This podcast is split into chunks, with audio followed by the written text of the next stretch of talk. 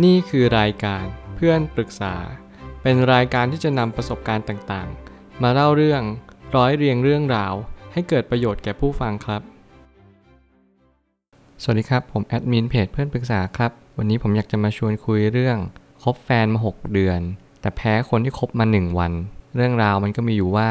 มีคนเข้ามาปรึกษาในเพจและผมก็รู้สึกว่าเรื่องนี้เป็นเรื่องที่สำคัญที่ทุกคนประสบ พบเจอ แต่ก็ไม่รู้ว่าจะแก้ปัญหามันยังไง เขาก็ปรึกษามาว่า แฟนเลิกกับเราไปไม่ถึงวัน เขาก็ไปคบกับคนใกล้ตัวของเขา 6 เดือนแพ้ 1 วัน ผมก็บอกว่าระยะเวลาไม่ได้เป็นตัวตัดสิน ว่าเรา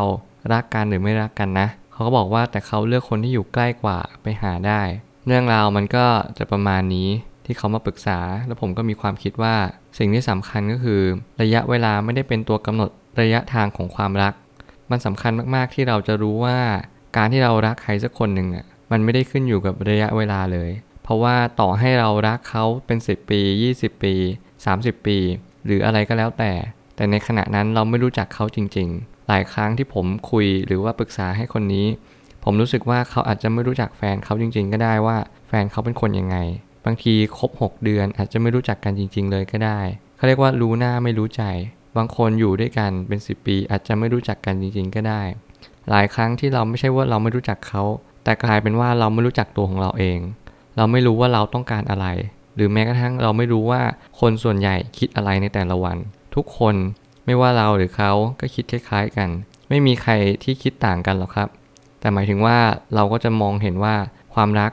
ก็คือความรัก ความหลงก็คือความหลง คนส่วนใหญ่ชอบเอาความหลงมาเป็นความรัก และบอกว่าเรารักเขา จริง ๆ แล้วเราอาจจะไม่รักเขาก็ได้ ด้วยตัวของแฟนของคุณด้วย เขาก็อาจจะไม่รักคุณ รวมถึงเขาอาจจะไม่รักตัวของเขาเอง หลายคนชอบเอาคำนิยามของความรักมารวมกับทุกสิ่งทุกอย่าง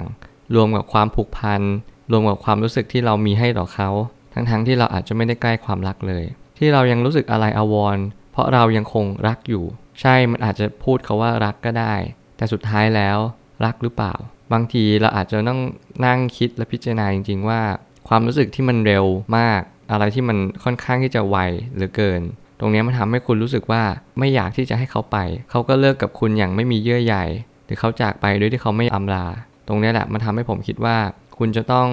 มีสติแล้วก็รู้ว่าการที่เขาจากไปอะมันต้องมีเหตุมาตั้งแต่แรก แต่คุณอาจจะไม่ได้สังเกต ตรงนี้คุณก็ต้องรู้ว่าคุณอาจจะยังรักเขา ถ้าเกิดสมมติว่าคุณเบื่อเขา คุณอาจจะไม่ได้มีความทุกข์กับเขาก็ได้ที่เขาจากไป ราะคุณรักเขาอยู่ คุณยังคงรู้สึกดีกับเขาอยู่ หรือแม้กระทั่งคุณผูกพันกับเขาอยู่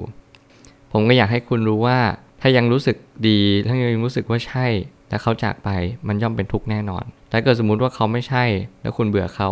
เหตุการณ์นี้คุณจะมีความสุขในทันทีเลย คุณจะไม่กลับมาทุกข์ การจากลาไม่เรียกว่าทิ้ง แต่เรียกว่าหมดเวลาอยู่ด้วยกัน หลายคนชอบคิดว่าเขาทิ้งเรา เขาทิ้งเราได้ยังไง ทำไมคุณต้องเปรียบเทียบตัวเองกับขยะทำไมคุณต้องมองว่าคุณเป็นสิ่งที่มันไม่ดี ไม่มีคุณค่า หลายคนชอบกำหนดค่าตัวเองต่ำเหลือเกิน และชอบคิดว่าตัวเองอะแย่มากทำไมถึงโดนทิ้งนะทำไมฉันถึงไม่มีค่าเขาทิ้งฉันไปได้ยังไง จริง ๆ แล้วเขาไม่ได้ทิ้งคุณหรอกครับเขาแค่ไปหาสิ่งที่เขาคิดว่านั่นคือความสุขของเขาก็เท่านั้นเอง คุณอาจจะไม่ใช่ความสุขของเขามันไม่ได้หมายความว่าคุณจะไม่ใช่ความสุขของใคร รวมถึงตัวของคุณเองด้วย หลายคนชอบคิดว่า เราไม่ใช่ความสุขของเขา เราไม่มีค่า เพราะเราไปกำหนดค่าความสุข เฉพาะเขาคนนี้เท่านั้น คนอื่นอาจจะเห็นค่าคุณก็ได้นะ ลองคิดดีๆ และหันมามีสติแล้วก็เปิดใจกว้างๆ ใครจากไปใครไม่รักก็ปล่อยเขาไป ไม่จำเป็นต้องไปร้างเขา ไม่จำเป็นต้องไปยื้อหรือดื้อดึง เพราะมันไม่มีประโยชน์ คนหมดใจยังไงก็ไป เราทำหน้าที่ของเราให้ดีที่สุด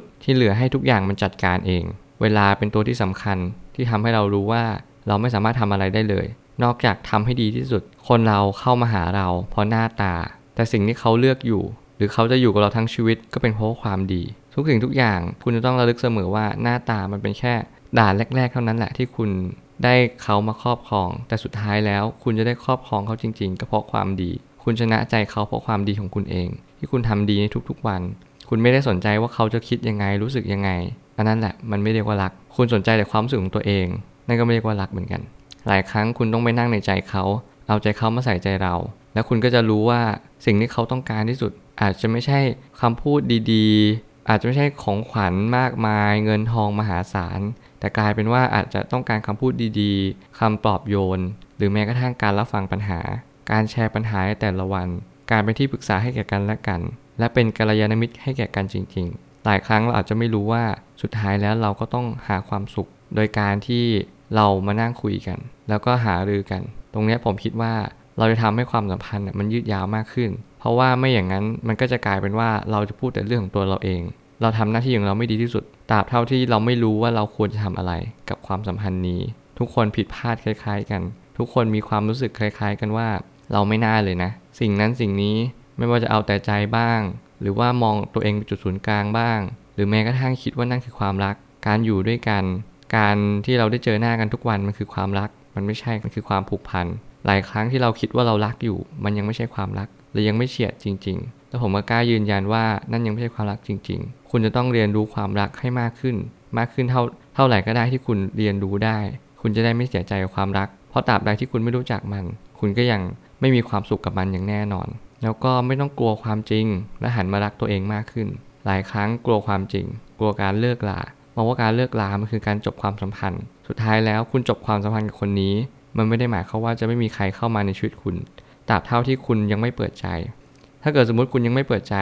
อะไรอะไรก็เข้ามาหาคุณไม่ได้ คุณจะเป็นต้องเปิดใจ ถ้าเกิดสมมติคุณเปิดใจแล้ว ทุกอย่างก็จะเป็นไปได้เสมอ คุณจะต้องหันมารักตัวเอง หันมาพัฒนาตัวเอง ไม่อย่างนั้นไม่มีใครเห็นค่าคุณแน่นอน คนนี้ที่เขาทิ้งไป